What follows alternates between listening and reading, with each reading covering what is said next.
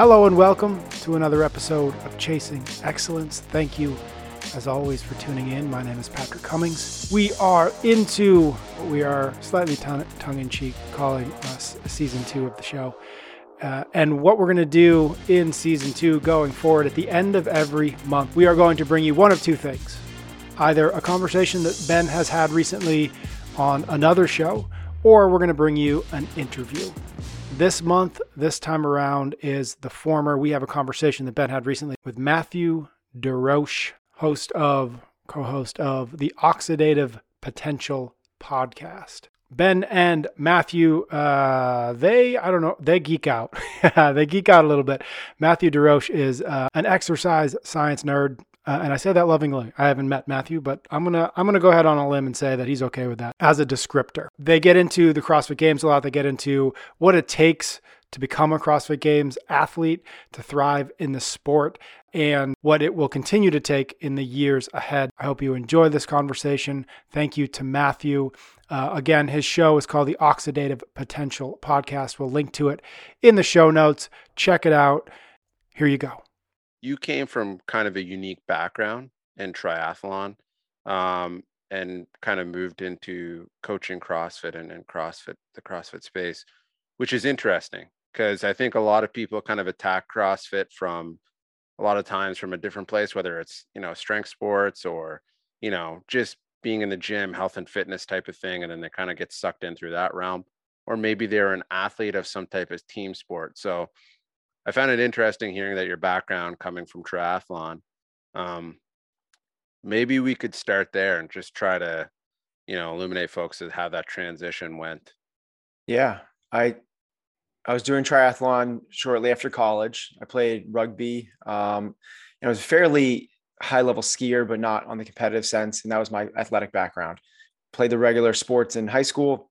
Mm-hmm. And then, like I think a lot of people, you still have that competitive itch when you graduate college, or as you would say, when you graduate university. Yeah. Uh, um, and kind of just fell face first into triathlon because it gave a competitive outlet and something that tugged at my heartstrings, which I was excited about, was this wow, three sports in one. That must mean that you are pushing the envelope of like being the fittest person around. I that, yeah. very little did I realize that it's no, you're kind of you're just you're just outside the edge of being a specialist you know? You um and then kind of sat in that sport for four years five years maybe um, did a couple ironmans um, toyed with the idea of trying to qualify. I was never very good but tried to came close to qualifying for hawaii um, once. And then as i was started like making the decision of like is this something i really want to go for Mm. That's when I found CrossFit.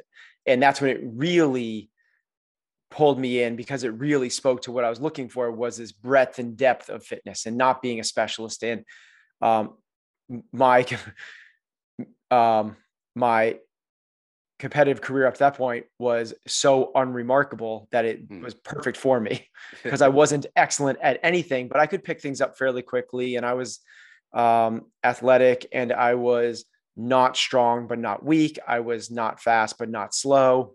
And that's kind of what our sport was when it first came about was just this um, sort of the, the decathlete of the track and field world where yeah you're going to get smoked by the by the 400 meter runner but yeah. you're going to smoke the 400 meter runner in the shot put yeah and so it it also spoke to the methodology of um, you know, which is something that you like. It was the first time I'd seen exercise science actually brought to practice. Like there is really strong definitions for what it is we're chasing, where everyone says, let's get fit.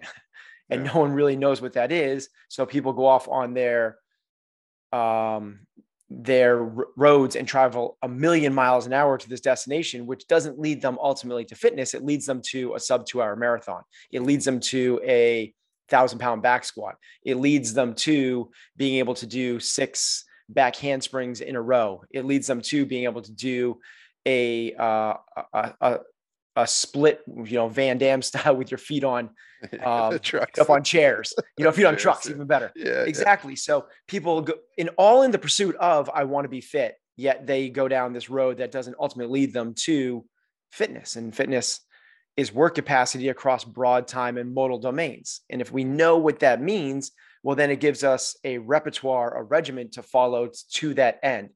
And that truly spoke to me. So, how cool would it be to be not a thousand pound back squatter, but be a 500 pound back squatter and have a five minute mile and be able to do 50 pull ups? Mhm. That is a level of capacity that leads itself well to everyday life, AKA health.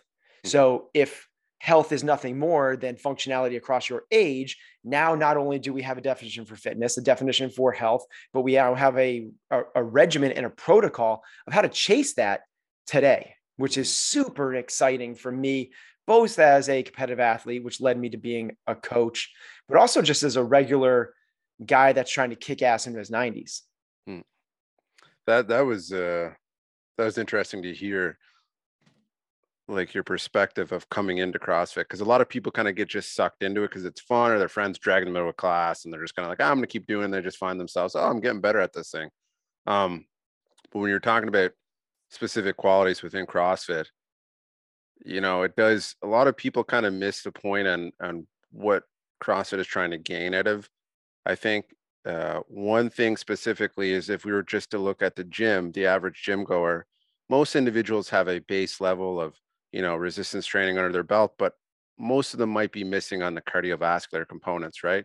Um, building a lot of the the qualities that are going to be essential, like in the mitochondria, that are going to be essential for for long term health and just overall fitness. And then on the other side of that, we see a lot of the endurance athletes um, that are slogging long hours, um, but can't really back a lot of that up uh, with any type of strength qualities that might aid them. And we know several areas of of, of long term health, and and CrossFit does, if done appropriately, does really do a good job at kind of combining all of those things for an individual that elsewhere would not be gaining either sides of those capacities Right. um yeah so for you how did that journey start to change like where does this journey start to change of like okay i'm doing crossfit this is a really really good modality um, for enhancing health fitness um, even as a competition outlet how did that start to change and i think that i i want to start you know giving this to other people i want to start uh, showing people the intrinsic qualities that are in CrossFit and, and showing them how they can be done well. Um, wh- how did that cycle start to shift for you? Well, the, the first, for to be completely honest, the first thing that attracted me was, um, you know, getting out of triathlon into this was I would look around at the, my fellow triathletes and they're like these skinny rails. They're bigger than the they're bigger than the runners because Mhm. they swim, um, but they're not the body type I was shooting for. So from a purely aesthetic standpoint, Mhm. I was like, that's not really what I'm going for. And then you look at any triathlete or endurance athlete in their 50s and 60s, and they look like they're in their 60s and 70s. Just like the the oxidative wear and tear on them. Yeah. It looks like it speeds up the aging process. Like that's also not what I'm looking for with the, you know, the sunken eyes and the kyphosis and all the rest. Mhm. So um, similar to that, I wasn't very enamored with the world of powerlifting or strongman or even Olympic lifting, you know, potentially with the the big guts and the belts. And um, you know, so and then bodybuilding was just seemed extreme to me and it didn't seem like was something I wanted to do or I didn't see the health benefits from that. So what is this kind of cross-sectional from a from an aesthetic standpoint? And that's really what drew me in in the beginning was like I want to look like these games athletes. That's that looks like what I want to be doing. Mhm. And then all of the community and then all of the competition and all of the methodology and the science kind of came after that. Mhm. And I started doing was before I even really started doing this full speed myself, I was a personal trainer at the time and I just started I was already doing CrossFit type workouts, you know, where it'd be mixed modal and for time, but I I didn't have the the it wasn't as buttoned up as what CrossFit had created in terms of the measurable, observable, and repeatable aspects of it, which is what science is. Mm-hmm. If you want to do science, it has to be measurable. You have to. So let's get a stopwatch, let's get a tape measure, and let's get a whiteboard that we can post our results to. Mm-hmm. That right there. Now we are. I know how far you're traveling. I know the weight you're moving. I know how long it took you to get there. We can measure your average power. That's really exciting. Where something that everybody in cycling or rowing has known forever, right? It's we want to know what is your average power. You increase your average power, you're increasing your fitness. That was so foreign to anybody that was doing anything from a calisthenics or moving um, external loads with a barbell. It just didn't exist. We were just go, all right, here's your one rep max strength, or here's how many pull ups you can do to failure. But no one did it with power as a consideration. When you now do, let's do 30 front squats with 135 pounds and 30 pull ups. Let's do three rounds of that. We can measure in an observable, repeatable fashion what type of power you're putting out. If you do that over time, now we're truly getting the results of your work capacity. And work capacity is your fitness. That's what it is, as long as you do it across broad time and modal domains. So it's not just about your front squat pull up combination. It's also what can you do when running and box jumps. It's also what can you do with deadlifts and burpees. It's also what can you do with putting a 45 pound back on your back and hiking up a mountain for two hours.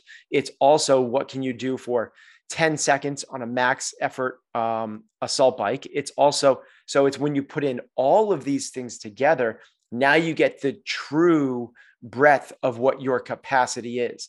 And the cool part about this is that's never ending. Everyone has, as you said, when you enter the sport, everyone enters it with some sort of set you know strengths or biases and then they recognize really quickly their deficiencies and all of a sudden it's wow i have so much to work on. I was the the guy that could you know because i came from a triathlon background pretty comfortable with a mile or a 5k pretty comfortable with anything aerobic but when it came to anything with above a body weight barbell it was a struggle. So man i have so much to work on. Anything with short high power I couldn't put out. So it was like so much to work on.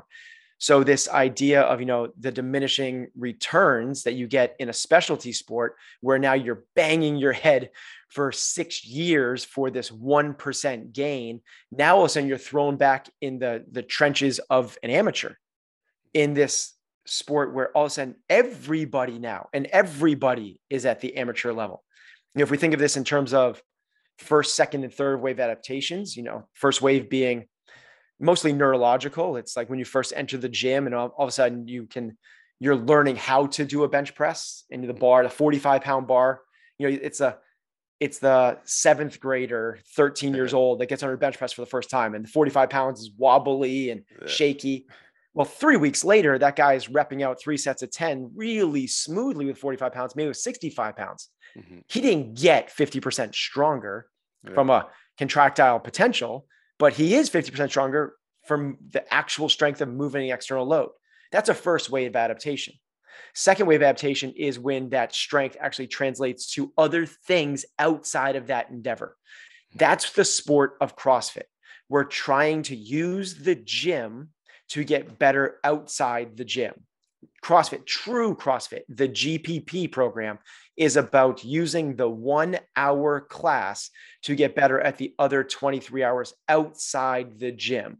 So we don't want to. People misconstrue this. They're like, CrossFitters suck at Olympic lifting. CrossFitters suck at mile runs. CrossFitters suck at gymnastics.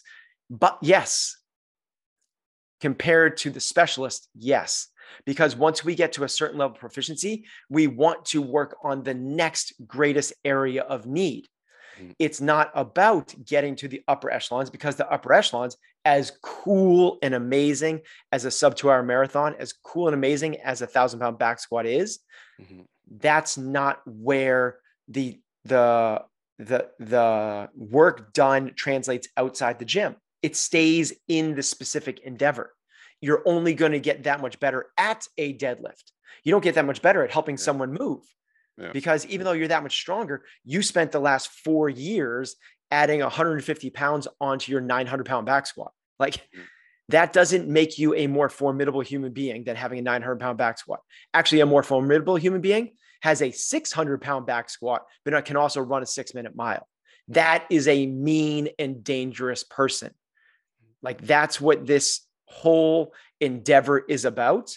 But then what's happened now is the sport has matured, the true sport, the CrossFit Games has matured to where we are now past who has the greatest second waves to who has now the sport specific adaptations within our sport. So it's no longer just about who can do some muscle ups. It's not just about who can do some handstand push ups. It's not who can just do one legged squats. It's who has the stamina and the different cap- capabilities of gears. So just like um, a track athlete would have a gear for their 100 meters sprint, their 200, 400, 800 mile 5K, half and full marathon paces.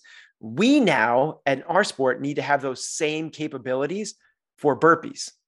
So you have to have how fast can you do 15, 20 burpees? How fast can you do 50 burpees, which would be a different gear? How fast can you do 100 burpees, 150 burpees, and 300 burpees? Back in the past, that was just like, can you be cyclical with your burpees? Can you just kind of keep going? But mm-hmm. the sports evolved past the cyclical, past the stamina component into this very skill specific component. And that's just recent. That's in the last three, four, five years. Because before, if you had 20 ring muscle ups and could do 35 strict handstand push-ups, you were you were a mean dude. Like you were you were a force to be reckoned with. That's the price of admission now for games athletes. So now it's not who can just do 20 unbroken, it's who can cycle 10 the fastest Mm. because the sport now demands that. This year at the games, one of the events was 20 sprint to the end of the field, do 20 wall balls, then do six dumbbell snatches and run to the end of the field again. Mm. If you were just had your one single speed, like most endurance athletes do, now what's happened is that endurance athlete is now saying, you know, we're now taking, um, you know, the winner of the Boston Marathon and going, nope, not good enough. We need to, you're going to start this event now with a 100 meter sprint.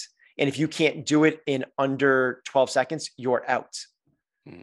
It's like you have that athlete now has to have the breadth of all these different capacities, even within the specific capacities of the sport. So it's not just about gymnastics, conditioning, aka cardio, aerobic capacity, and strength.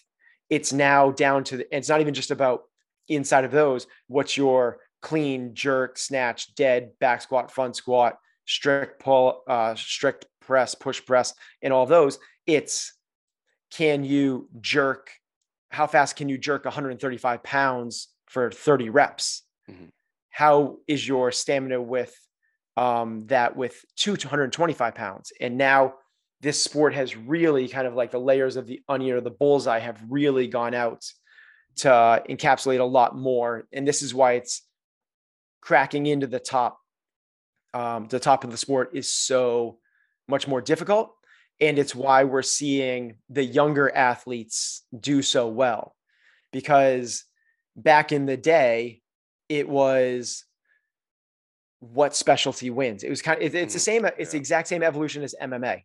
Yeah. So I back was then, thinking the same thing right now. It's just yeah. like, So back in the day, it's like who who's going to win? Is it the wrestler, the kickboxer, the karate guy, taekwondo, Mhm. um, the BJJ, um, you know, or the bar bar bar room brawler like Tank Abbott? Like who is which of those specialties is the best? Mhm. And that's what it was in the early days of our sport. It's like, is it the strong guy that's going to win, Jason Khalipa? Is Yeah. it the endurance athlete? Is it, or is it just like the most well-rounded? And now it's these these these athletes that have learned and trained this way since they were 12 years old. You know, and this is like the Mal O'Briens and the Haley Adams and the Justin Medeiros. Like they actually grew up doing the mixed modal. They're not coming with a specific bias. This is their sport. Yeah. No, that that was a great backlay for people because I see CrossFit as one of the most complex sports, and I, have said this several times in the podcast. Ultra endurance and CrossFit are the the kind of last two frontiers of exercise physiology. Um, I remember coming across CrossFit research initially, excuse me, when I was first trying to understand some components uh, for for energy systems for MMA, and um, at that time I was like, wow, they really there's really nothing. There's absolutely there's like there's like seven papers in total, and most of them are like trying to understand like you know differences in in body composition and different things from from CrossFit. Um, and now um, I'm seeing tons of papers coming out, and it's it's still in the initial phases, but I think one of the reasons why it hasn't really been touched um, is because it is inherently so complex. And the same with ultra uh, ultra and distance. It's like, well, we can't possibly. Um, but I think the more and more I see some of these papers come out, okay, we are starting to get a an understanding here of you know what are the inherent qualities needed. Why might this might be useful? Why might might this not be so useful um, for CrossFitters? But it is it is such a deep sport now. Like I look at the level whether it's the Olympic lifting, whether it's the gymnastic movements, whether it's the endurance times. Because um, I was I was scrolling through like every athlete's benchmark kind of numbers and and also some of the the workouts that they've competed in different competitions, and it's like these are respectable. These are at the level now where like most people would have to spend, you know, most of their life to even get here.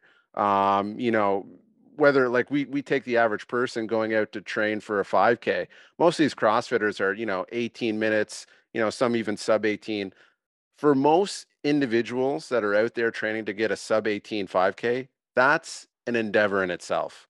That's a huge endeavor. Many people are just not even going to get there. Um, i know really really good runners that are dedicated to it and and and it's like and and the other thing that kind of was brought to mind was it's not even the ability to compete at this high level but when we're talking about these these games competitions like you have to repeat that effort at that same pretty much intensity quality the next day the next day the next day and somehow not come out maimed hmm. um, and and be able to hold yourself together for a performance on the fifth day or, or whenever the third day that's just a whole nother thing in itself.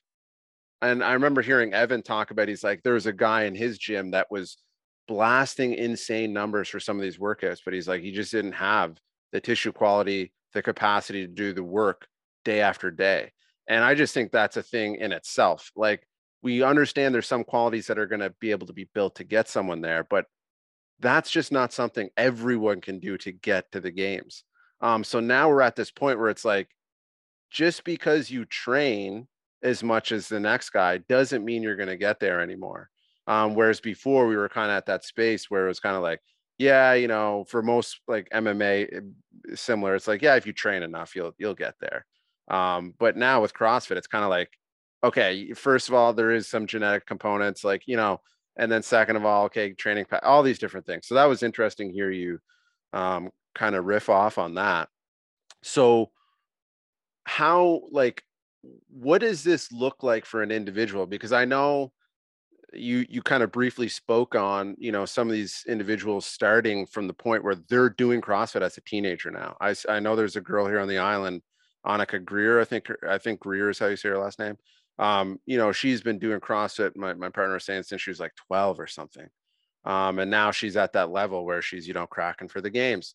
Um and i'm just thinking about a 12 year old starting off in crossfit but what is kind of the time span what is kind of the career for for a lot of these athletes? Like how does that look like? Is it you know six years before they're even cracking into regionals um, does it matter in their their background and how quickly they progress can you kind of just go off a little bit on that direction what does that look like for for a games level athlete like how does that progression kind of move yeah it'd be this similar to almost any other sport where there's not a set roadmap. Like how long does it take to crack into the top levels of the UFC? Well, yeah. as you mentioned, it takes a, there's a lot of different components. Some of the bigger ones are what is your athletic background? Um, what is your um, the biggest one that I've I've come across is just um, ability to respond to training.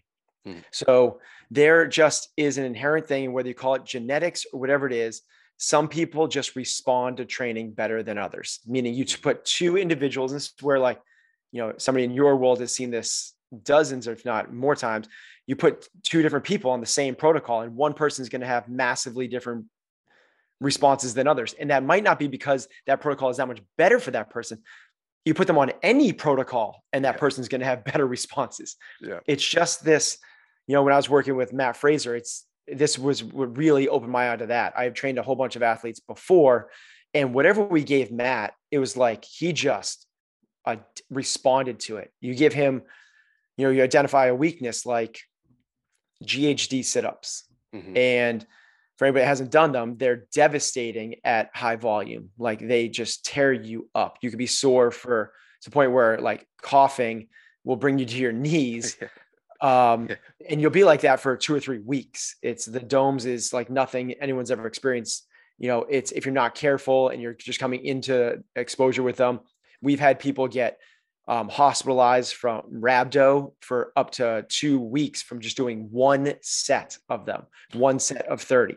So without exposure. So they're they're they're a pretty devastating movement. And he would just have this natural capability to handle the volume and adapt to them incredibly. And I'm sure a lot of that has to do with both of his parents being Olympians and the genetics and Mhm. just his upbringing as you, know, you can't separate any one variable or factor, but that's certainly one. He also grew up um, doing acrobatic skiing. So basically a gymnast, but on snow. So Yeah. it's Yeah. like even more so. And then spent years at the um, Olympic training facility to try to go to the Olympics as a weightlifter. So the strength and coordination just through the roof. But the biggest thing is the training ad, uh, adaptability that you put someone on a protocol and they get better from it. But the general, if I was to say what is the general roadmap, it would be um, some sort of weightlifting. Um, a lot of people get it through baseball or football or team sports. Yeah. Um, the girls seem to not have as much exposure through it uh, through pure weightlifting, but the Mhm. gymnasts do very well because it's such a strength and explosiveness component to to gymnastics. So something like that uh, in their youth. Mhm. Um, from there, the most recent ones do find CrossFit in their teens, and then the time to crack into the games is somewhere between 20 and 25 years old. Mhm. It's very challenging to crack into the games um, if you're over 20, meaning be, your rookie year past age 26 or 27. It can get done for sure, but Mhm. most athletes are cracking in in the early um, 20s. And then some athletes have very short lived careers, like any sport, where it's a, a single or um, two seasons. But then the, the, the norm seems to be you show up three or four years. Mhm. There's the outliers, the amazing athletes, you know, um, like Rich, who has done this for 10 years, Cole Sager, um, Travis Mayer, Noah Olson, um, you know, the Becca Voigts, those type of people have done this for 10, 15 years. Um, but the norm is sort of five years at a fairly high level team sport as a teenager, Mhm. five years um, trying to get there. And then you could spend about five years competing at the highest level. And then people, you can be super competitive to the point where you could win the games um, up until your early 30s, which is amazing because the you can stay at that high level, but then at age 32, 33, it's like a cliff. Mhm. Um, there's almost nobody that makes it at 34, 35. There's only like, I think in the history of the sport, and I say the last five years or within the real recent, where the sport's matured and kind of settled, um, there's only like two or three athletes that have made it past the age of 35. Yeah, I, I, some of the things that kind of spoke out to me there when you're you're kind of discussing that was time frames, and we look at other sports like gymnastics. You know, how long do we see these gymnasts compete for? Past their twenties. You know, very very few, and very very few doing it at a high level.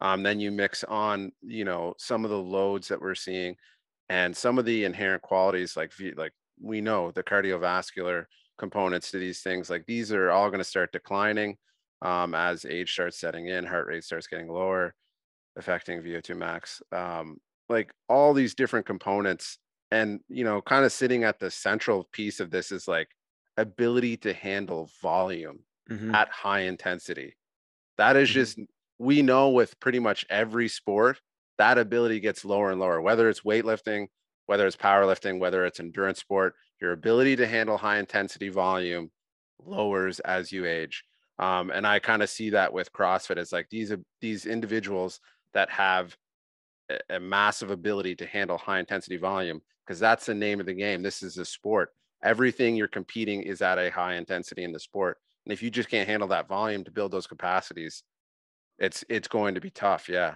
What what are some of the things that you've like because you you picked out a few there actually which was kind of reminding me of MMA MMA sorry is like you know you have to like most people you have to have a solid background of you know a grappling sport of some sort or you know kickboxing boxing. But a lot of it does kind of like gear towards um you know wrestling nowadays like or or jiu-jitsu in itself but wrestling is really kind of a key pivotal because you can control whether it's you know standing up or on the ground if you have that one player. If you're just jiu-jitsu or just a kickboxer you don't really have that ability to control that variable.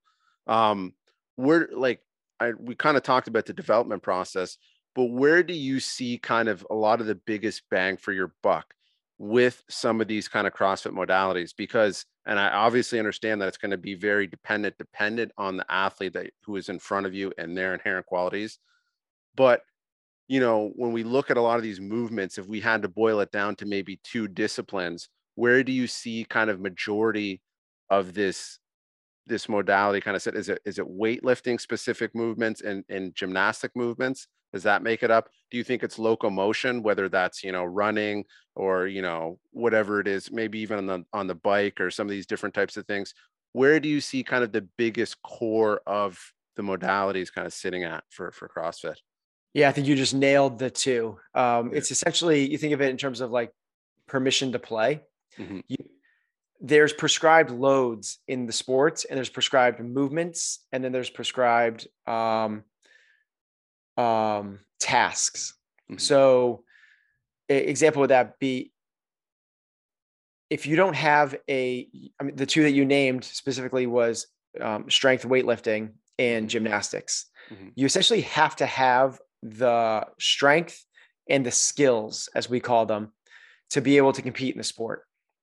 Once you have those, then it becomes um, essentially who can tolerate the most um, volume and uh, threshold, like on like uh, threshold, essentially, like Mhm. yeah, i- i- their anaerobic threshold. Yeah, yeah. Um, so an example of this would be there are events in our sport that um, you have to be able to deadlift 405 pounds for about 30 reps. Mm. So if you can't do that, you don't even get to participate. You need to be able to clean and jerk 355 pounds. Like if you can't do that, you don't participate. If you- can't um, snatch um, 290 pounds, like you're kind of on the sidelines looking. So you have to have that prerequisite level of strength, which is pretty dang strong. Those are those would those numbers would qualify you for the American Open yeah, um, at a middle uh, weight class. As you said, like the sport's really evolving. Similar to that is you have to have the capacity to be able to walk on your hands for 150 feet unbroken without coming down. You have to be able to do 30 strict handstand push-ups, be able to do 60 um, unbroken pull-ups. You need to be able to do 20 unbroken uh, muscle-ups. So you need to be able to do um, a certain number of pistols, one-legged squats. So there's this level of skills and strength that you need to be able to play. Strength takes the longest to develop. So strength takes years and years to develop. You don't just get to go on a um, six week um, training cycle and Yeah. and be able to snatch 300 pounds. It doesn't work that way. Mm. If you want to snatch 300 pounds, you have to be dedicated um, for years. The next thing that takes the longest is skills. To- In order to be able to do 20 unbroken muscle ups, it's the same thing. You can't just go on a six week muscle up program. You need to dedicate, you know, years plural, but not maybe four, five, six, but a couple years to that. And the funniest thing about that is once you have those things, those things no longer are the thing that determine the winners. Mm-hmm. The winners are the ones that have the prerequisites that they can do those things, but then it's the ones that have the highest work tolerance mm-hmm. that can basically do the things the fastest um, and be able to get it's basically like uh, as you know the popular term now in your is like probably like critical power it's who can kind of move that needle up the highest mm-hmm. and the interesting thing is that a lot of times that is modal specific right just because you have critical power um, you know or like a vo2 max like your vo2 max is modal specific yeah. If you do a VO2 max on a bike, it'll be different than on a runner and very different than if you're not a swimmer. Yeah. And that's very much how our sport is now. We don't get it's not the person with the highest VO2 max that wins. It's the high the person that can move the, the um, that can produce the highest average power. And that's the way it is, is who has who can actually move the most efficiently um, to be able to um, get across the finish line first. Yeah, no, that that was a great illumination because this is the the kind of paradox that is seen in endurance sport as well as you have to have a specific um, not a specific but you have to have a certain vo2 max and economy to play the game. You have to have a certain fractional utilization to play the game like the traditional traditional Coyle and Joyner model right? The three endurance parameters. And now possibly looking at the fourth which is durability which is, essentially what you're talking about in, in crossfit. It's the same thing. Like this new parameter durability that they're putting forth your ability to resist fatigue your ability to keep your physiology stable throughout successive events of work right so because we know some people might have the ability to come out and be a one hit wonder um, but as soon as they go into that second workout, their physiology is now working at a 70% capacity. Yeah. Um, so for them to max out and then it, you know, another 65% now and another whatever. Um, that's a huge part of our sport because people that maybe aren't as familiar. Unlike a lot of other sports, football, it's once every seven days. Yeah. Basketball, it's three times a week. Hockey, it's three times a week. Mm-hmm. Baseball, it's three nights in a row, one day off. Um, in our sport, it's three events in a day across five days. Yeah. So as you're saying, it if you pour it out in event one and you lack the ability, the durability. To come back and put the same effort forth in event two, much less event 13, 14, and 15, you're you're just not competitive. And I think that's one of the more impressive things that's happened in our sport is um, the the tolerance to volume at the, the at that level is just incredible. People watch, you know, days four and five of the CrossFit Games, and they're enamored with these guys with their ability, and that's not even taking into account the 12 events they've done across the previous three days. Yeah. It's it's kind of um, you know rewriting the the capacities of what humans can do in a sense you know exercise science back in the day you say like okay you can either have a 500 pound back squat or a five minute mile you're not going to have both yeah. and that's not necessarily the case we can i'd love to ask you matt um because it's i'm a coach not exercise your durability you said it's the fourth of the three what are the other three so VO2 max would be the first one. Mm-hmm. And this is for endurance sport, but it does, especially for CrossFit, I see a lot of this transferring over. Second one is economy or efficiency yep. for cycling. Um, the third one is fractional utilization. So essentially, how much of that VO2 max can you maintain for your threshold? So mm. basically, where does that lactate curve sit and, and the relevance of your VO2 max, right? The guys that can have a lactate threshold at 86% of their VO2 max versus someone that's at, you know, 60% of their VO2 max, that's really what's kind of going to dictate. That's one of the big parameters that's going to dictate who is elite. How close to your maximum can you tolerate at threshold? Mm. Um, and then the fourth, the the the durability is is like I said, it's your ability to essentially keep your physiology stable through repeated work or a certain amount of work.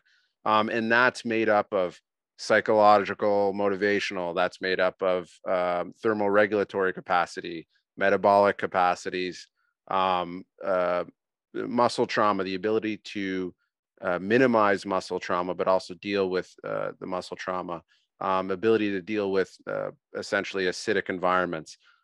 A bunch of stuff goes into that durability kind of equation. And honestly, I think this is going to be, if I had to pick one specific parameter that I think would lend itself to CrossFit in itself as the number one predictor, would be durability itself. Um, because it really encapsulates almost all of those three plus its own kind of you know parameter of not being able to be manipulated that far down the rabbit hole um so yeah that i think i think it will have great use for crossfit hopefully we'll start to see some of this stuff start being applied in the crossfit research but yeah yeah. Love that. Yeah, yeah. the durability one is uh it's similar to what we're our sport is so varied that by a, a consequence of that is no one is going to be able to um, become elite at the second parameter you named, which was like movement economy. Yeah. Which is, and you mentioned it in cycling. If there's yeah. any sport that doesn't require movement economy that much, it's like where you're uh, just on a fixed pedal. Exactly. Which is like yeah. the it, like it's just the movement pattern is fixed for you.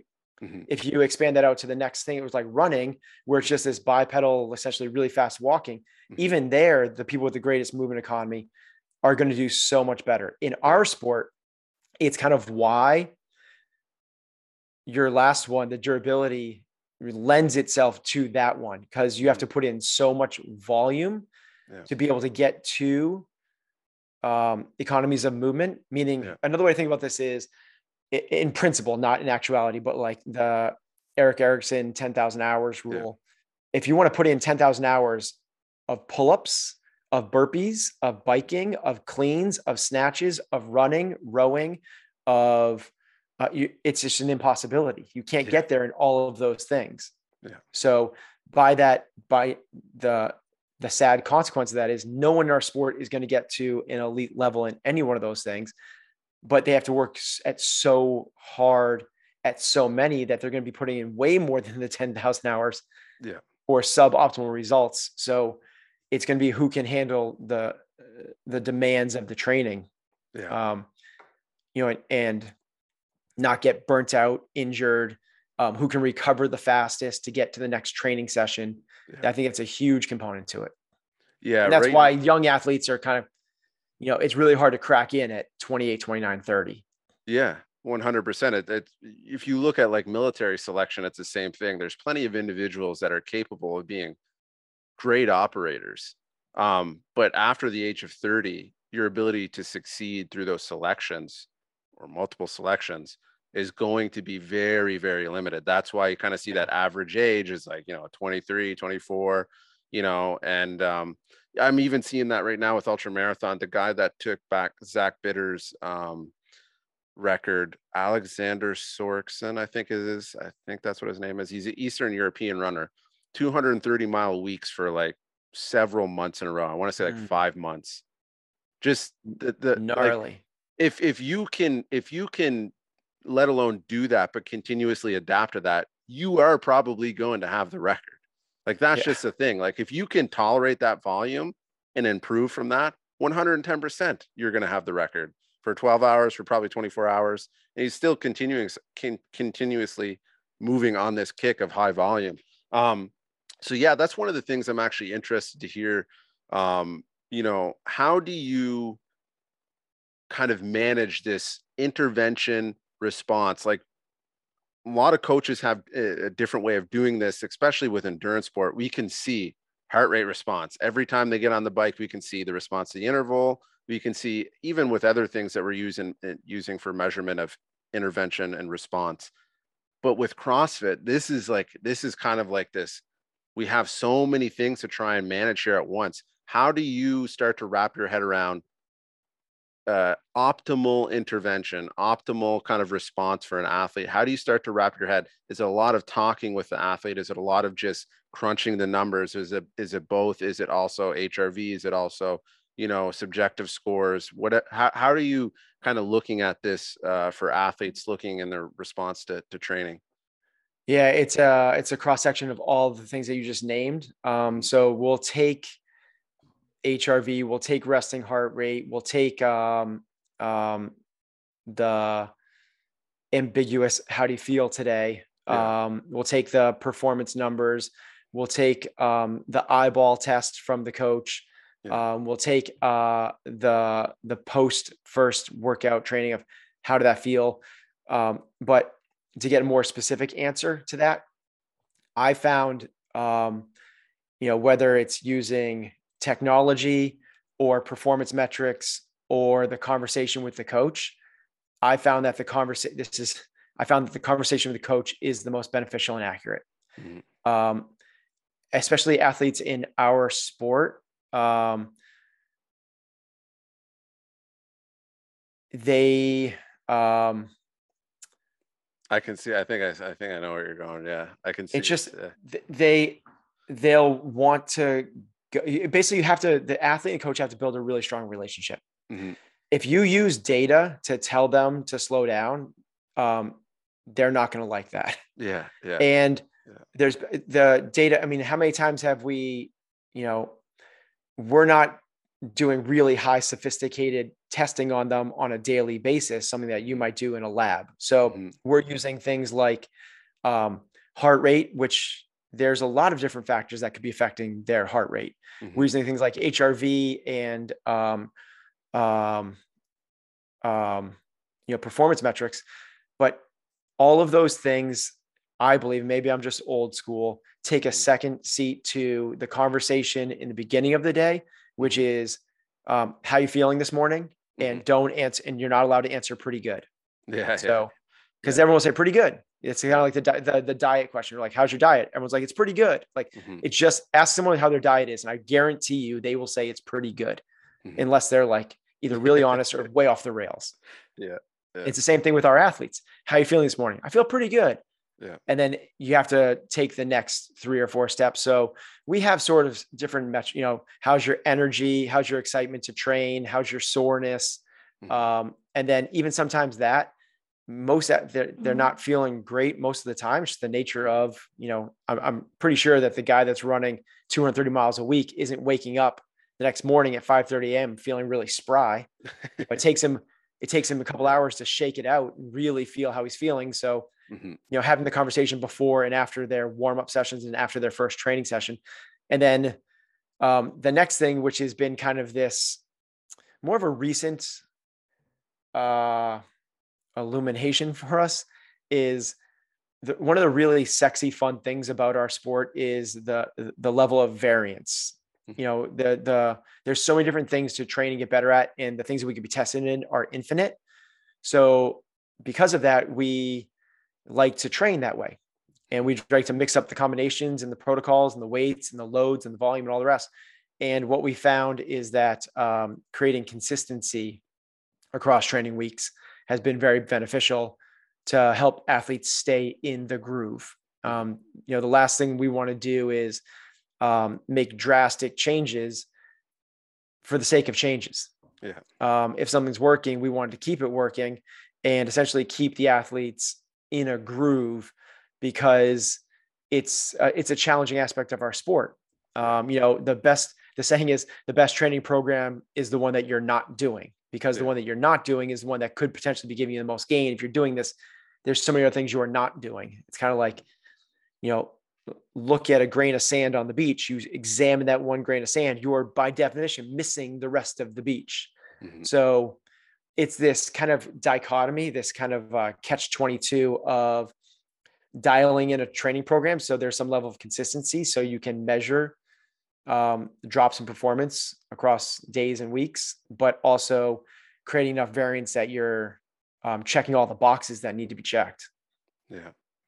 Yeah, here that was interesting hearing too because that is one of the things where there can be some anxiety and some mm, you know misunderstanding is you know, the the sport of CrossFit in itself is already massively varied, like you said. Um, and sometimes I see athletes going too far on that spectrum of like, I have to do literally every specific exercise that was in the open, the CrossFit games, the regionals, um, you know, in successive order, almost like to hit everything, right? I got to get my, and realistically, especially as a developing CrossFit athlete, you you have to take the time to hone in. If we're if there's no effort being applied in one specific area, the stimulus is going to be too varied to adapt to really anything. We know that, like for example, this is one of the things that it took me a while to learn on, and when I was powerlifting as a, as a younger individual, is like, is there a way that I can adapt better to spending? Because when you think about it, how much time am I actually spending doing a bench press? and this is the sport I'm doing. Is there a way that I can spend more time doing the bench press, but also doing it in a way that's not going to affect, you know, my strength gains? Is there more time that I can spend doing that specific skill that is going to, you know, whether it's Pareto principle or whatever type of principle you want to use, 80 20, um, that is really going to hone down and get me better at my sport. Um, because I think that can be lost and it can be hard because the type of individual that comes to CrossFit is the type of individual that wants variance, right? They want to do it all. Um, but yeah, trying to find that sweet spot of hey, what is what is sufficient here, um, and what is going to get me uh, gains, and also what can we we specifically measure because when you're trying to get better at a sport, um, like you said, the responders, we have to see if you're actually responding. Like, right. if you're not responding, we, we have no idea. So that's it's one of the differences between um, regular everyday CrossFitters, which I'm of that group right now that just goes to a class and tries to stay fit, and the elites in our space. If the elites in our space are still training with the the the same protocols that the everyday athlete does, which is the everyday athlete might see something like handstand push-ups Hmm. once every two weeks in their training program. Yeah. You know, if there's an it's sort of like an A B B week protocol, and when they come through the upper body pushing, you know, it's going to cycle through all of the different protocols. It's going to show up once every seven to 10 days. If you're an elite athlete and you're trying to excel at handstand pushups and you're only doing them once every two weeks, you're not going to excel. You're not going to get the prerequisite volume, as you said, mm-hmm. to get better at that movement. If you think of the way that specialists get better at their sport. Swimmers swim every day. Yeah. Like if you want to get better at swimming, you need to swim every day. If you want to get better at being on your hands, you need to be on your hands every day. So one of the big challenges of our sports is identifying where is it that we want to spend our currency.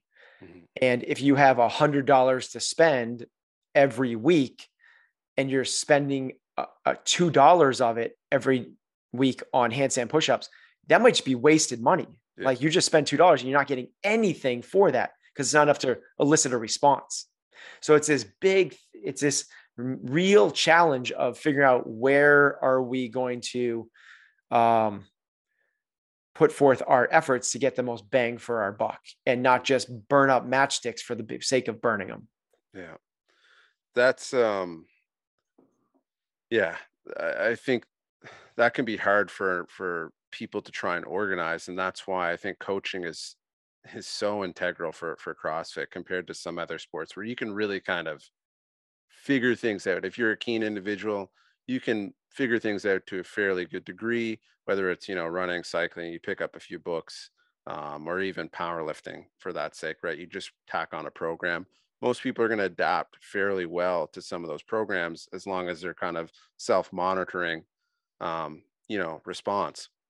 But for crossfit this is where i really see um, you know coaches take a, a massive role here like there's there's not many sports like it's kind of similar to mma like you know there's not many sports where you have a coach that can really kind of crunch a lot of this data all together. And that's why you see now in MMA, it's not just one coach anymore. It's like you have like three or four coaches because there's just the level is so high here. You're there's no way you can be a head MMA coach and also a head jiu-jitsu coach and unless you're like mm-hmm. a Firas Zahabi, a Matt Hume, like the rare, rare breeds of individuals. Um, but with CrossFit, it is kind of almost that way because the Olympic lifting coach, like, yes, you, obviously it's great, but a lot of times it's hard for him to understand the limitations um, that come along with the volume that is needed for for CrossFit and all the other modalities.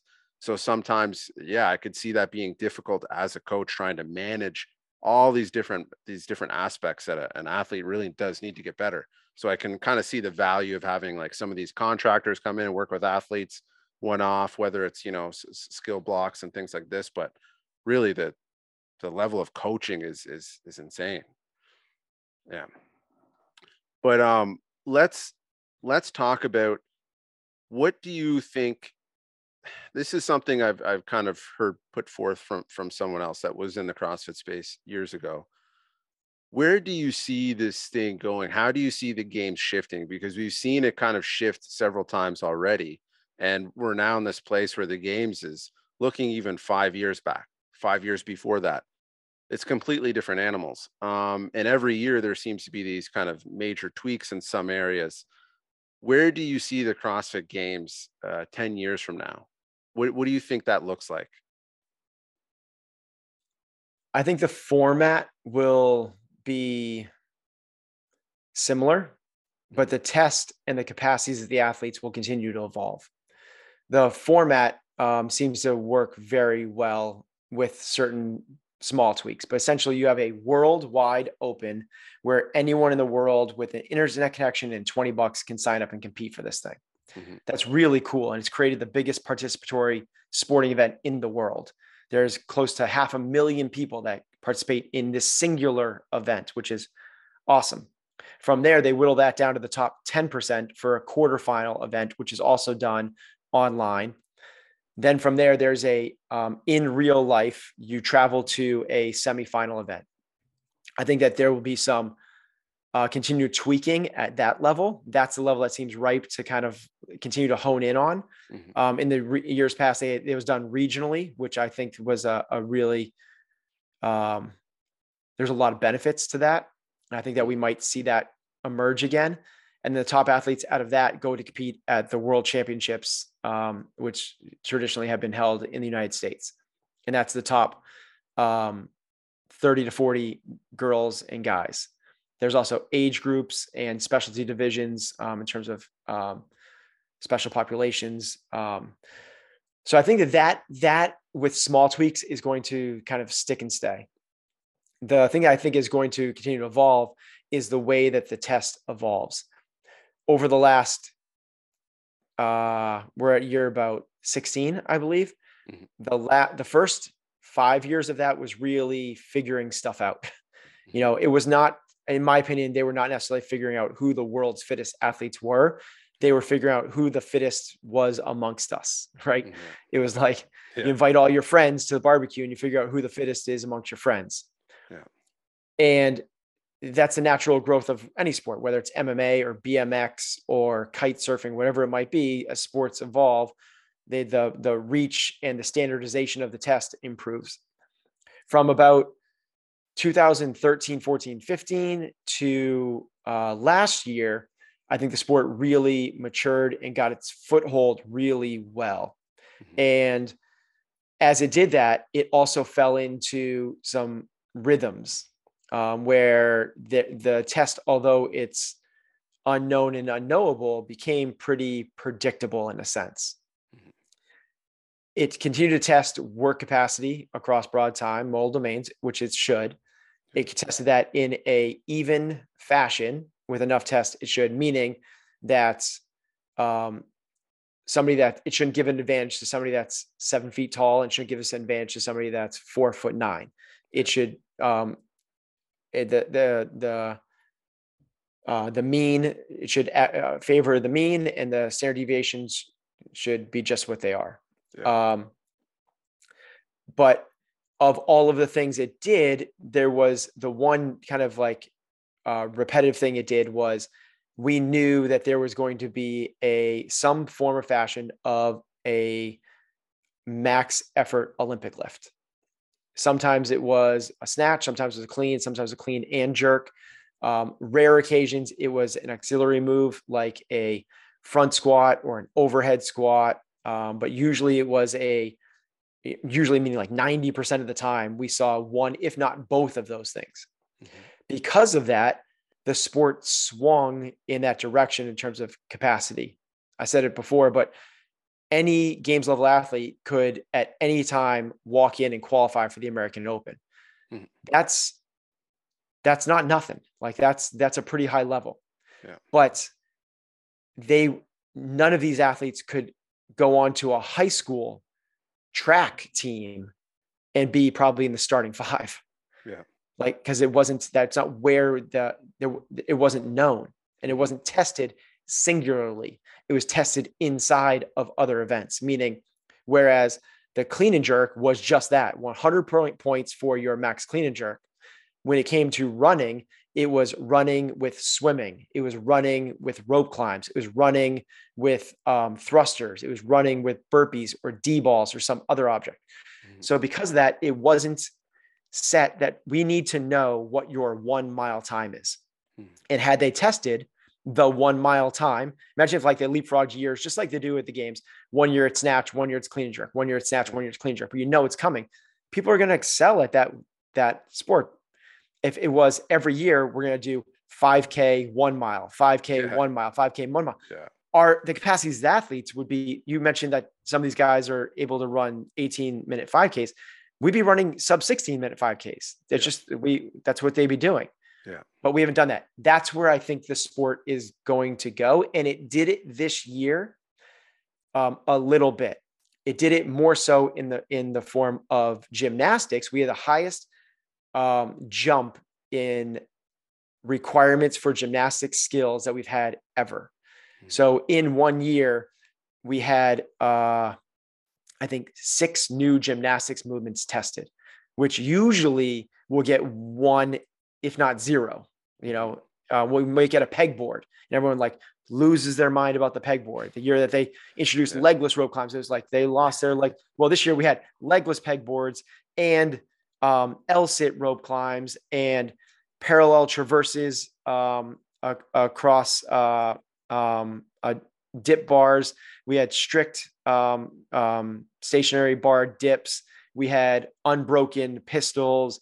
We had uh, double under crossover. I mean, the number we had five or six new. We had pirouettes, um, standing pirouettes. Yeah. Um, that there was so many new implements that this year was like, okay, we've we've done a really nice job of elevating where we are in the weightlifting world, and I think that all the CrossFitters are proud of their capacities as weightlifters. This was the first year that we're starting to see it in terms of um, gymnastics. We had press to handstands. Press to handstands is not nothing. That's a pretty high level gymnastics move. If you can do that, you are a pretty high level gymnast. Now, you're not going to the Olympics, just like none of our athletes are going to the Olympics for weightlifting. Yeah. But you have more than um, amateur level abilities. Then also for the first time, we got tested just a little bit about um, uh, aerobic capacity in a single uh, aspect. We've done weird one-offs, right? We've done weird things like a marathon row, but yeah, yeah, yeah. no one does marathon rows. So there's no standardization of what that score actually should be. So we have no way of saying like like weightlifting, we should be able to snatch 310 pounds and clean and jerk 365. Like Mhm. those that's those are really good impressive numbers. For rowing, let's throw out what's your 2K row. And what they did this year for the first time was they did a 1K row. This is pretty gnarly and really cool. They did a 1K row, but you had to finish it in under a 137.5 average pace. So a 315, uh, which would be a 630 2K. You had to finish in that time or your event was over. So it's like pass fail. And then Yeah. from there, you actually went into the competition. Yeah. So that's the first time they've been like, hey, you need to be able to do this single test. Yeah. And to me, I think that's where the sport's going to go over the next 10 years. Weightlifting will continue to evolve, but um, at the margins, right? Mm. The the 0.5%, 1%. Every now and then you will see a two or three percent increase year over year. Gymnastics, because of what we saw this year, next year we'll see a massive gain. People put a lot of emphasis into that. And then in terms of the aerobic capacity of you know a 10 minute assault bike test, air bike test, 2K rows, one mile, um, 5K runs. I think that that is the next thing to elevate. And over the next 10 years, I would see the capacity of this being sort of just that like the numbers that would get you into um, any one of those things at a super, super high level amateur level. Yeah. So plus 300 pound snatches, plus 365, 385 pound clean and jerks, um, sub six, uh, 20, 2K rows, mm-hmm. um, sub uh, 16 minute 5K runs, sub five minute, you know, 440 miles. Um, that type of ca- that type of capacity.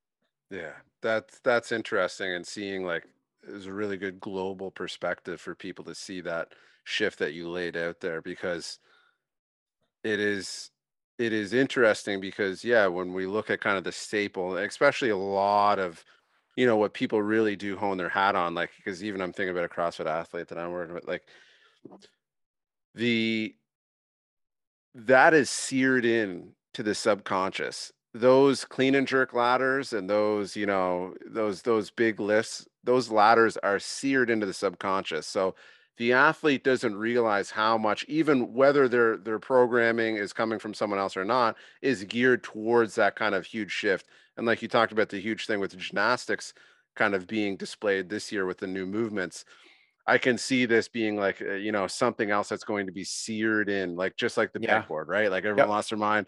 How much time do people spend on pegboards? Because it's just seared into the subconscious and there's no way of escaping it anymore. Um and when you i think that's the the interesting thing is is whenever you it's just like teaching. If you sit there and i was you know coming into a class and the teacher sits me and asks me about specific uh, mechanisms behind whatever type of biology and i'm just below the level of really that understanding my engagement is going to be therefore much more enhanced for the rest of that program. For the for for the rest of that lesson for the rest of my time in that class i'm going to be engaged because there was a gap that got exposed, right? And I'm going to feel this inherent need and drive and and it's just really a manipulation of of the psychology to to get people to learn, right? Um so that's interesting hearing you kind of speak on it that way because I do see like I do see glimpses of people doing really well in some of those aerobic kind of domains like the the moderate and and heavy and, and even some severe domain type work with the strict like um, you know endurance sports and modalities I seen like that Lucas guy pull off that two, I want to say it was like a 230 uh, row marathon, which is like that's mm-hmm. or 225, maybe even 220. Like that's super impressive. That's super impressive for someone to hold that quality at that size, at that type of capacity of of strength. Um, so that will be interesting because I do see that kind of as like we're talking about frontiers earlier. It's kind of like when you kind of mention, I'm like, yeah, that is kind of the last frontier that hasn't really been brought out yet. And the way that you described um, them drawing out the quality, like, hey, you have to hit sub 620 to be in this talk. You have to be sub whatever it is, five minutes to be here. You have to be sub 12 seconds in the sprint. That is something that I think is so genius because now you can't, we would all do it. Like if we were kind of the, you know, whether it was suicides, we'd all kind of like lollygag to the race to get, oh yeah, we're all together, kind of, you know what I mean? That's just human psychology. But whenever they're specific, specifically drawing it out and saying, hey, you have to max out here, or else you're not going to be in this next round. I think that's that's genius, and that's going to bring out a not only an entertainment value, but also like a very fascinating like quality of the human having to build up to that. That that's going to be um, super interesting. What are what are some of the areas that you're interested in now? I know uh, recently, like I've heard a lot of your podcasts on the psychology of the athlete, um, the psychology of the human being. Where are some of the areas that you've been interested in and kind of enhancing your knowledge, or also just even with working with athletes? What are some of the areas that you're really trying to sink your teeth into, trying to understand better? um, trying to wrap your head around. What what are some of the things that have kind of brought interest to you lately? You just nailed it. That's uh, the psychology, and essentially um, beyond the psychology, it's how psychology drives performance um, and at a bigger perspective, health. Mhm. So there's uh, it's it's something that I've been really fascinated in, basically because like what are what are the mechanisms that get us to where we want to be, whether that's the top of the podium or um, you know kicking ass when we're a hundred years old. So and you can determine what kicking ass means. Well, in order to get there, what we've all been doing is pouring our hearts into most recently. We understand how nutrition affects that. Like Mhm. most people have a pretty darn good grasp of that Mhm. in your world and my world, we also have a really good understanding of how exercise drives that as well. Mhm. And we're starting to get there with sleep and some other stuff as well. But I think one of the biggest gaps is this mind body connection. Mhm. And up until recently, as recently as the 60s, like there was no connection. There was the mind and there was the body Mhm. the body was for the chemists it was a matter of chemical reactions in the body it Mhm. was a matter of how cells reacted to um, different stimulus. Yeah. exactly and then there was the mind which essentially was for the yogis and the mystics and the crazies Mhm. and the psychologists and it was soft and it was weird and to the point where even to this day if someone has a physical ailment uh, the sympathy and support is widespread if someone is diagnosed with cancer everyone feels sorry for that person understands the struggle that they're going through and the support both from friends family and the medical community is far and wide Mhm. if someone is struggling on the mental side still to this and this is the this is the gap Mhm. people are like okay there's there's someone there's something weird with them they're messed Mhm. up it maybe it's not real and that's a huge gap that is not the case. In fact in terms of the different factors that we have that influence our health and performance exercise nutrition sleep being the foremost the one that drives though drives that it underpins all of those and will override all of those is the mind Mhm. and what the mind does is the mind uses the five senses what you see what you hear what you taste what you feel what you smell to interpret the external environment and send a signal as you just said a stimulus to the cells your cells are unable to interpret the external environment. But we know from biology 101, from epigenetics, is that your environment dictates the cell.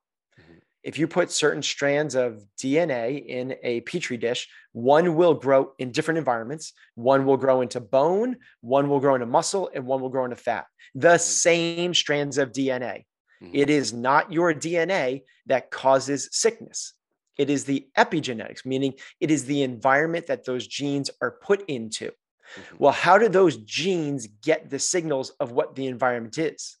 Well, unlike your skin, which senses the feel, because that's what it does, the cells have to get that through the nervous system. Mhm. That's the only way that the cells inside your body get those signals. And if we put those cells in a state where they can do their job, they can rest and repair and grow, we're creating an environment for healthy cells. If we put those cells in a stressed environment, the immu- immune system is suppressed and it the body's really efficient. It goes, hey, let's not fight off these pathogens in our bodies right now. Let's not worry about clearing out these toxins in the body right now. All hands on deck, get to the working muscles and extremities so we can run away from this saber-tooth tiger. Mhm. When we get back to the campfire, then we'll go back to this rest. It's such an efficient system for survival. The problem is that the acute moments of the saber-tooth tiger have been replaced with the chronic stress of bosses, traffic, social media, um, spouses, and the the ailments of modern society. So what's happening now is these cells that should be doing their job of creating health are being told don't do that. Instead, all hands on deck to fight this immediate acute response, which isn't there, but is there all the time in the mind, turns it into from acute to chronic. And this is mm-hmm. where chronic levels of stress suppress the immune system and mess up our, our, our ability to perform, our ability to heal, our ability to be healthy, our ability to age appropriately. So, how do we do that? We have to understand the mechanisms that create this, which is first and foremost, there is a signal, there is a trigger, there is something that comes in through your five senses, an hmm. event. So someone says something to you that you don't like. You read something or see something on social media. Somebody, you're in a bar and somebody bumps into you and makes you spill your drink. All those things are events that are coming in through your five senses. Hmm. Those events create either consciously or subconsciously a thought. Most people think it just skips over that stage, but it doesn't. Your body either you either recognize it or you don't. Most people don't because they're on autopilot, just running on a program of their past conditioning, and they don't recognize this sequence that there is a thought, but there is. An event happens, it creates a thought. That thought creates a cascade of hormones in the body, which elicit an emotion. Mm. That emotion then reinforces the thought. So, an example um, you um, go to your workout. At, when you come back um, from your workout, you see that someone at the gym posted a picture of you working out with a caption underneath. Hmm. The first comment underneath is, um, Whoa, I thought he worked out every day. Why is he so chubby? Mm-hmm. Okay, there was an event. You read that thing. Mm-hmm. Right away, there was a subconscious thought that came through your past. And then it leads to this like anger or frustration or some level of um, pissed off or sadness and emotion, which then creates another thing like my life isn't good. And now you go through this sequence, this cycle, the thought, the thinking emotion loop, which is really hard to get out of. Some people, it takes them days or weeks, or some people, it takes them months to get past an incident like that.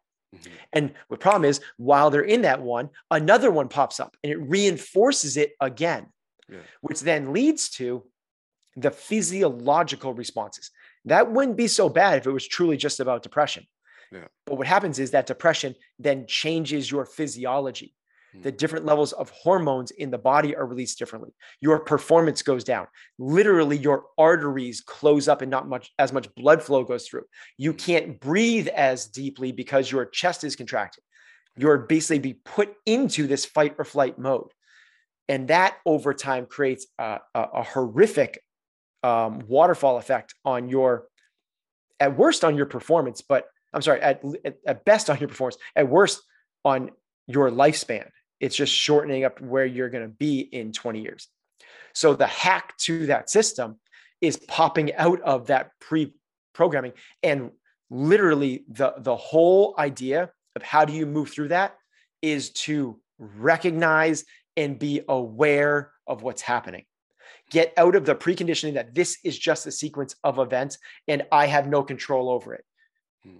You don't. And you're not going to try to change, you're not going to try to gain control First off, you can't control. So down the sequence, you're not going to have control of the events.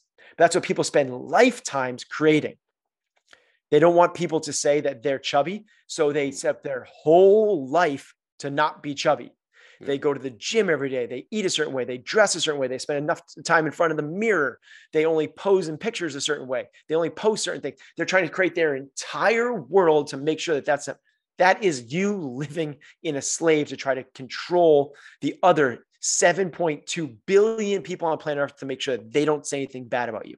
That is a horrible way to live life. So stop trying to control the external environments. The next sequence of events is the thought. Your thoughts are set up, eh, they're conditioned based off your past programming.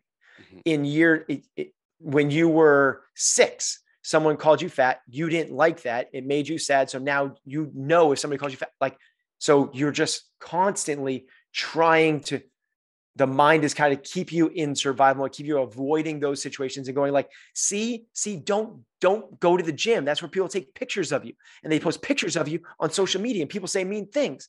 So it's this thought thing that's trying to keep you from uncomfortable situations. Stop trying to control the environment. Stop trying to control the mind and the thoughts. Let the thoughts happen.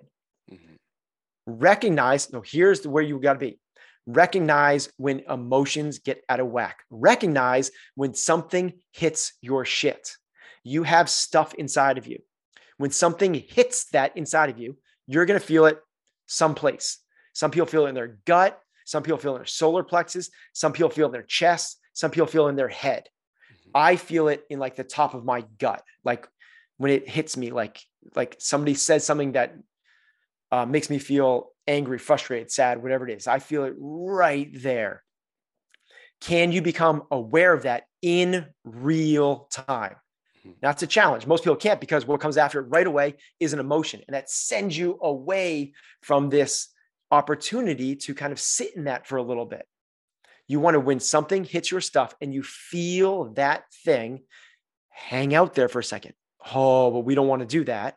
But try to hang out there and don't try to control the thoughts. This is what people try to do. Like, try to put rose tinted glasses over it. Try to mm-hmm. um, uh, try to convince themselves of something that actually isn't true. Like, um, it's okay. That person's probably struggling in their own home, and that's why they're being mean to me. Like, forget all. Instead, just stop listening to the voice in your head. Don't try to change it. Let it run its course. When you try to change it, what you're doing is you're pushing it down it doesn't go away then. You're just trying to push it down. It's essentially that voice in your head is a child throwing a tantrum. Mm-hmm. Your mind can do a bunch of different things. It can problem solve, it can focus, it can be in a flow state, or it can be incessant chatter. When it's just doing it, that annoying little toddler throwing a tantrum, that's when it's in chatter mode. It's mm-hmm. not doing anything, then ripping away at your soul. Yeah. So, how do you stop a child from having a tantrum? You don't try to rationally convince them of something else. Mm. Everybody knows this, at least every parent does. If you want a child to stop throwing a tantrum, you ignore them. That's the that's the way to do it. Mm-hmm. And the last thing you want to do is give them attention and you certainly don't want to give them what they what they're asking for because that's going to create the habit loop. Mm-hmm. So the best thing you can do is ignore them. And over time, that child will calm down and won't be nagging at you. Mm-hmm. If we stop giving so much credence and attention to the chatter in our minds mm-hmm. over time, and I don't know if this is going to be weeks, months, or decades, that chatter will quiet down, get shorter in duration, and may just go away altogether. Hmm.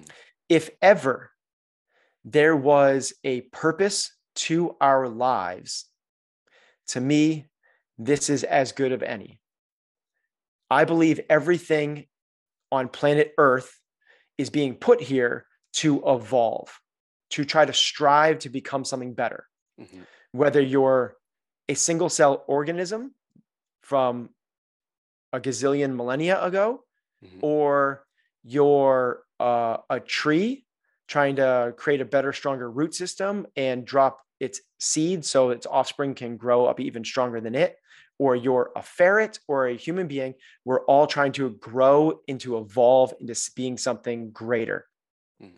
To me, that takes two aspects.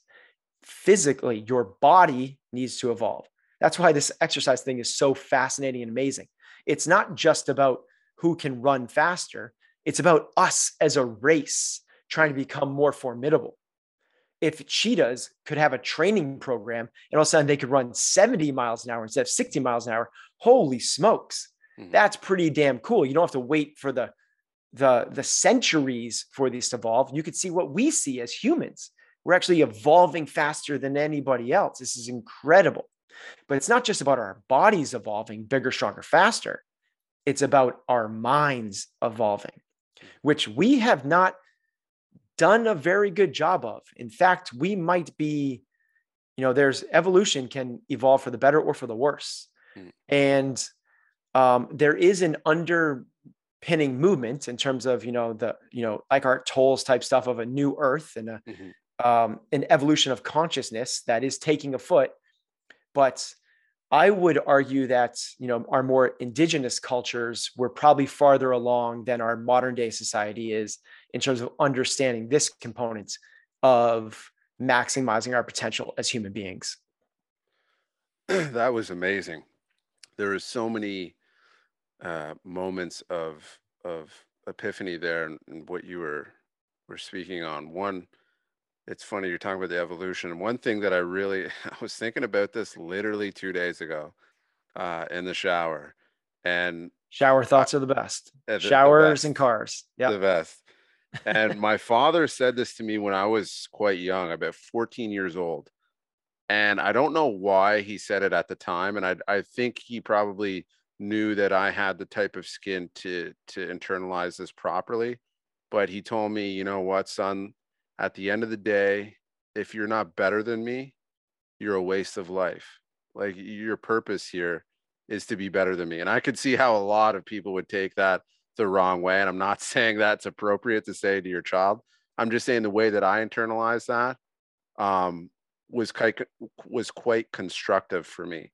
Um, and it really did kind of morph into my understanding is like, yes, I've been given more opportunity than my father.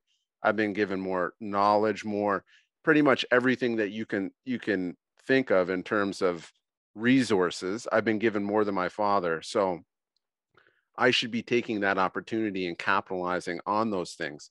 Um, but like you said like you see the other side of it. When i read some of these books uh, on religion and uh, philosophy and stoicism or whatever type of endeavor you want to, to get into that involves the mind and psychology I do think we are a lot further behind in terms of of what we are actually displaying in terms of psychological evolution.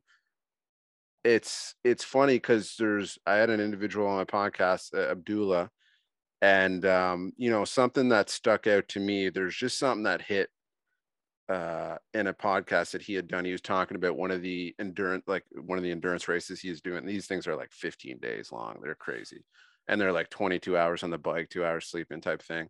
Um, and he just said, why would I even entertain this battle of keep going, keep like, I'm not even having that conversation anymore. Like, I'm not even gonna like, why would I engage with that? That's a that's a losing battle every time. I'm not gonna engage with that. Like, and when I think about a lot of the things that make this guy so great, um, a lot of it is his ability to like learn through trial and error, but actually apply those psychological aspects because me and you both know whatever the sport is that we're talking about, whether it's ecological psychology, cognitive psychology, intrinsic motivation, drive, whatever you want to, whatever you want to put on it.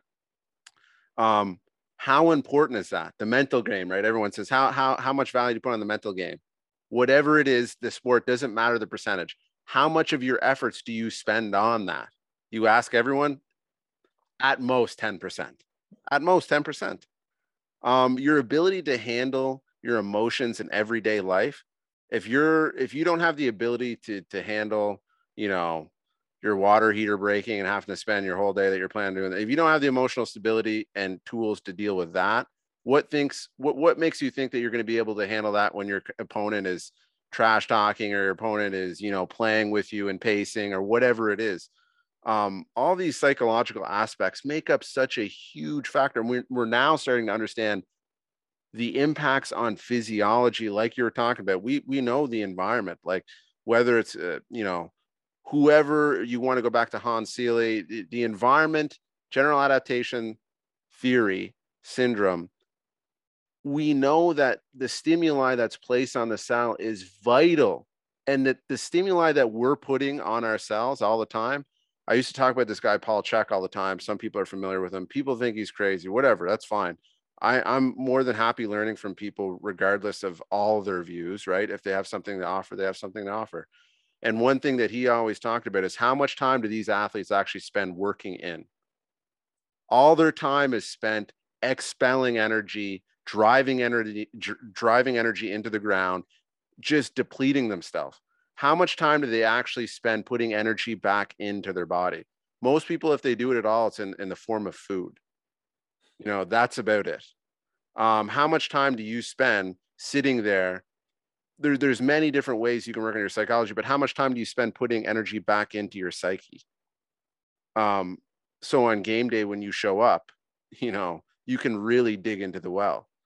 Um, there's so many aspects of this. Like I would love to have a podcast update just on psychology because I think people are missing the bigger key of like they they're looking at like you you really laid it out well there. It's like because a lot of people think psychology the only use is it eh, the use for it is in game day performance right like oh we're gonna work to we're gonna work harder on game day we're gonna you know the whole um central governor theory, Noakes, all this stuff, right? Like endure. I think that's only the tip of the iceberg if we're talking about psychology, because we know, like, whether it's muscle tone, like I was talking about with someone recently on the podcast, muscle tone. What affects muscle tone? The nervous system, right? What's going on? What's what's controlling that nervous system? Well, there's plenty of things. There's the stress that's been placed on it. There's the current thoughts, experiments, the, the experience, the environment can we optimize that in any way through our thoughts feelings emotions controlling all those things? Because not only just that one factor but just adaptation in general. If our resources are being spent on fighting off invaders fighting off these external threats how much resources are you spending at rebuilding the body? At physiologically gaining right at recovering, actual recovery. Um, and I think we all know that. You want to go look at SERE programs, how much weight these guys lose in the amount of three days. Um, it's not like a coincidence. It's not because they're, you know, it's not just because they're water fasting or whatever it is. It's the massive amount of stress that they're under. Do you think anyone's going in a in an anabolic state during one of those um, programs? No, they're not. Same with selection. No, they're not. And it's I mean, there's other physical factors on top of that, but stress in itself, I think people, I'm a, I'm a huge fan of everything you're saying here. Is what I'm trying to say. It's like I don't I don't hear like in listening to you talk on other podcasts. I'm like this guy is really on to what people should be on to. It's like we we did spend a lot of time talking about the training and all these different things. They're super important, and yes, they they they are uh, super vital. But I think the psychology is the backbone. When I have someone walk into me saying they want to walk into the lab saying they want to do something, whether UFC or whatever, I want to run this sub three, sub whatever. I'm not making my like in my head, their physiology and what they do is rarely like kind of the limiter to me. It's like all the little interactions that are going on you know, what are they saying about having to do the test or if they have to do this thing? All those little interactions I'm having with them, that's to me what I'm picking up is whether or not they really have the capability to do this thing. The physiology, a lot of the times, is rarely going to be, you know, the limit, depending what we're talking about, is going to be the limiting factor. But if you're in the space, I think there's always so much for people to be gained psychologically. So much, so much um yeah i i, I think i think w- where you kind of because you know i've came to this from several different aspects. Um i first came to it through like you know different things i read in the Ru- russian literature. Um, training diff- different wrestlers with different psychological profiles differently and finding that it had a huge physiological benefit and also competitive benefit. Um, then i later ran into um, which kind of shot off the Eric Braverman test, right? Which is kind of a pr- proxy for neurological profile, which Poliquin used in his model, which Christian Thibaudeau kind of put forth in his kind of expanded model. He doesn't really teach it much anymore because people have bashed it so much, unfortunately. But I thought it was a great model. That is kind of looking at the athlete, like what are their psychological traits? There seems to be some kind of underlying whispers of what this athlete is going to respond best to based on their psychological profile. Um, then it kind of moved off into some of the other, you know, cognitive psychology, just processing information and how the environment kind of shifts how you process information, then polyvagal theory, all this different. Where where are you kind of interested in with this now? Are you more so um, trying to hone in like on specific like cognitive behavioral therapy, hypnosis, different things to kind of manipulate the subconscious? What what are what are some of your like really big areas that you're really kind of hone in on with this? To me, the biggest so there is probably an infinite sized bag full of varying tips, tricks, and tools that you could use to bring these eh, these things to light and um, improve them. Yeah. But they all, to me, fall into this framework that it starts with awareness.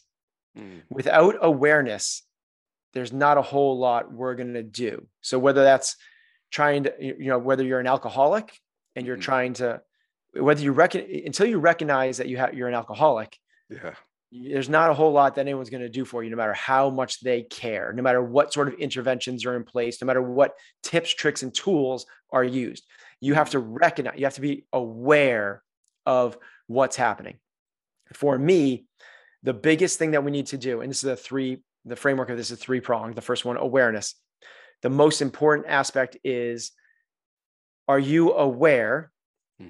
that you have a voice in your head? Are you aware that you're trying to set up your life so that that voice doesn't say anything negative? Because mm-hmm. when that voice says something negative, it hits your shit. Mm-hmm. And when it hits your shit, it causes you to feel bad. Can you become aware of that? And maybe in hindsight, maybe thinking, imagination. But what we'd really like for that to happen is when that it really happens. When someone says, when your wa- water heater breaks, as you just said, mm-hmm. it really gets down to, I love what you're saying because it, it comes down to exactly the words you said, the words that I'm using now. It's how much can you handle? Mm-hmm. This is the deal. Can you recognize, can you become aware of when things are popping up that you can't handle. So you can handle when um, someone cuts you off in traffic. You can handle that. You can handle when you run into three red lights in a row. You can handle that because you're a more evolved being than some other people that can't handle that. Someone cuts someone else off in traffic and they lose their mind. Someone else has three red lights in a row and their head starts swirling. Hmm. You can handle your water heater busting and waking up and you having to spend the next day and a half in your basement up to your knees in water. You can handle that. Other people that would send them off. So, can you recognize when something is sending you off? And what we have to do is start with the bite sized stuff, the little things. Like you wake up and you're out of coffee. You didn't realize it, but you're going to have to go in the morning without coffee. Mm-hmm. That might send some people off. That might hit mm-hmm. them. That might like put send them into a victim mindset, like that mm-hmm. small little nothing. So when you feel yourself slipping into that victim or pessimistic mindset, or even when you're going like, no, it's okay, when you start tricking yourself to be an optimist, those three things are really low levels of mindset. The lowest being victim, the next above that is a pessimist, the next above that is an optimist. Everyone thinks like, be optimistic. That's not a very elevated state. You're just yeah. tricking yourself. You're yeah. you're ref, you're you're basically you're trying to reframe reality. Yeah. Like what we're trying to do is be a realist. A realist is a very elevated state of consciousness, which is the water heater broke. Okay. Water heaters go every 10 years or so. Mm-hmm. This is going to happen. Today's the day. Yeah. Can I handle this with patience, with humility, with calmness, with courage? That's the cha- that's our daily challenge. That's the work of for us as a human being. Can we be aware of that? Then the next thing is what we just talked about is intention. Awareness, intention your will as a human being is greater than almost anything else there is. Your will. When you set your mind to something, single pointed intention, no one can break you from that. No one. No one can take you away from that. Mhm. The problem is we don't operate with intention, certainly not single pointed intention. We go, yeah, it would be nice to be in shape. Yeah, it would be nice to earn six figures. Yes, it would be nice to have a really loving, calm house. Yes, it would be nice to have a morning routine where I journal and meditate and do the sauna. Yes, it would be nice, but that's not intention. Mhm. That's wishing, wanting, and throwing crap against the wall and seeing what sticks. Mhm. When you have intention, meaning like, I am going to do this, by the way, when it's inside your control, which Mhm. you internally, as you said, everyone's looking externally, right? Mhm. External. What out there can I fix? No one's turning it internal. What can I fix inside?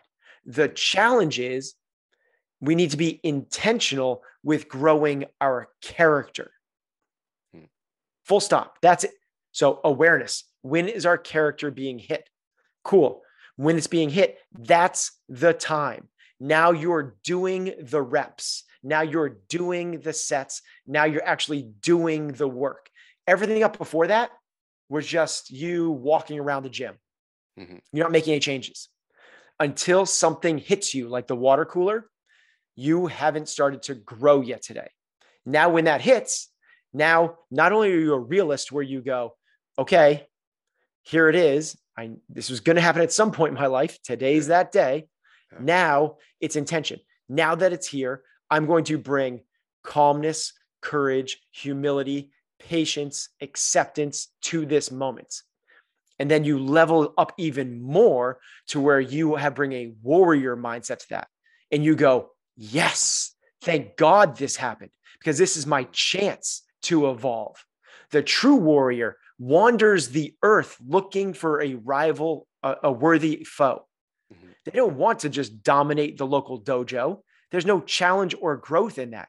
They want to travel the entire earth looking for somebody that is worthy, that will challenge them because they know that the best version of them is on the other side of that win, lose, or draw.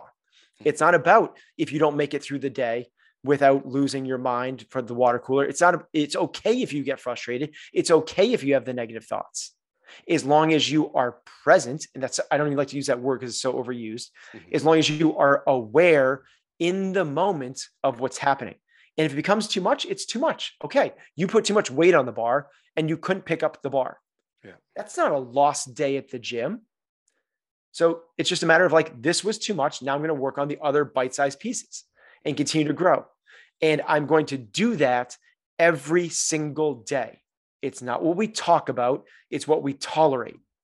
I can't hear what you're saying because your actions speak so loudly. So it's not about your awareness or your intentions like, I'm going to do this. I'm going to get fit. I'm going to do a morning routine. I'm going to make a, a really peaceful, loving home. Go do it. Mhm. Go and do that thing. And when you go and do that thing, now we're stacking the bricks. Now we're building the wall. Now we have the aggregation of marginal gains. You don't have to stack three or four bricks in a day. In fact, you don't have to stack a full brick in one day.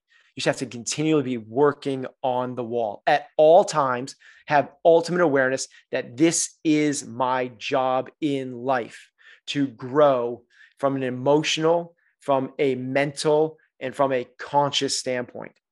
And then from there, what will happen is you will be able to handle more. As you practice this, you can handle more and more. Well, if you can handle more and more, you become more and more of an asset to your family, your friends, and the human race. You are now evolving as a human being because you can handle more. You are now becoming unrattleable, or at least not as rattleable as before. Yeah. That's I I love that man. That it's funny, like kind of the last thing I'll say on that is like one thing you're talking about is when you're when you're completely aware, you know, the task is the task. That's all there is. It's just a task.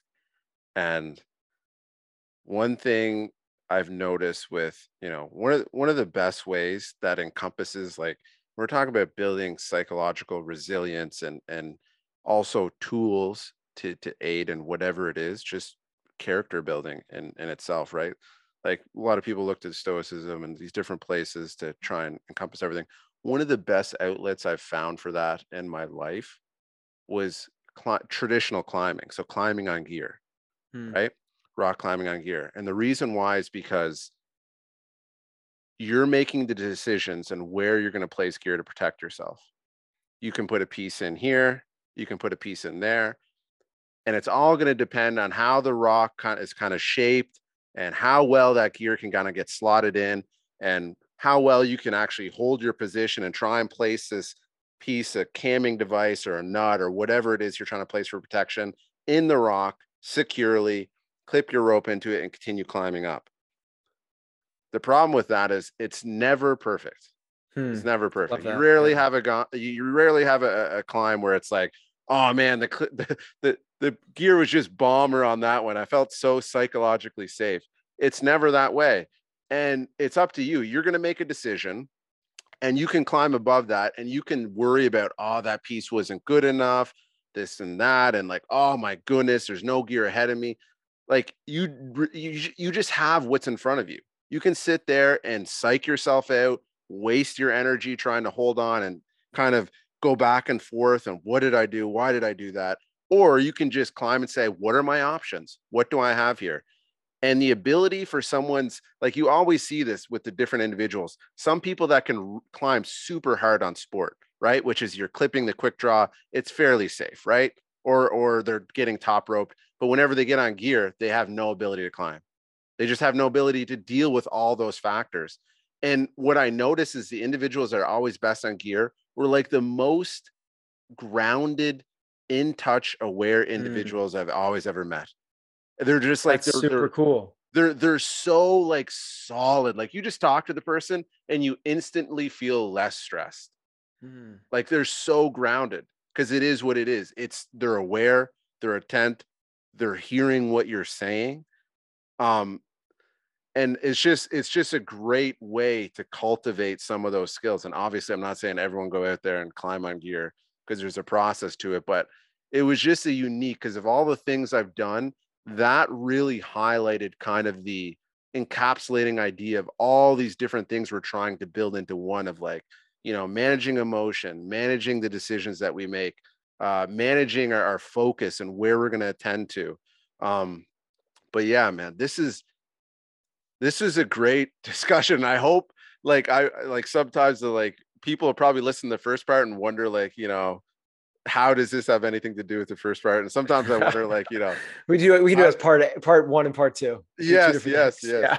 so i really really appreciate the time and the attention that you took today and and coming on the podcast and and and uh, you know getting back to me i really really appreciate all of it Thank you again to Matthew.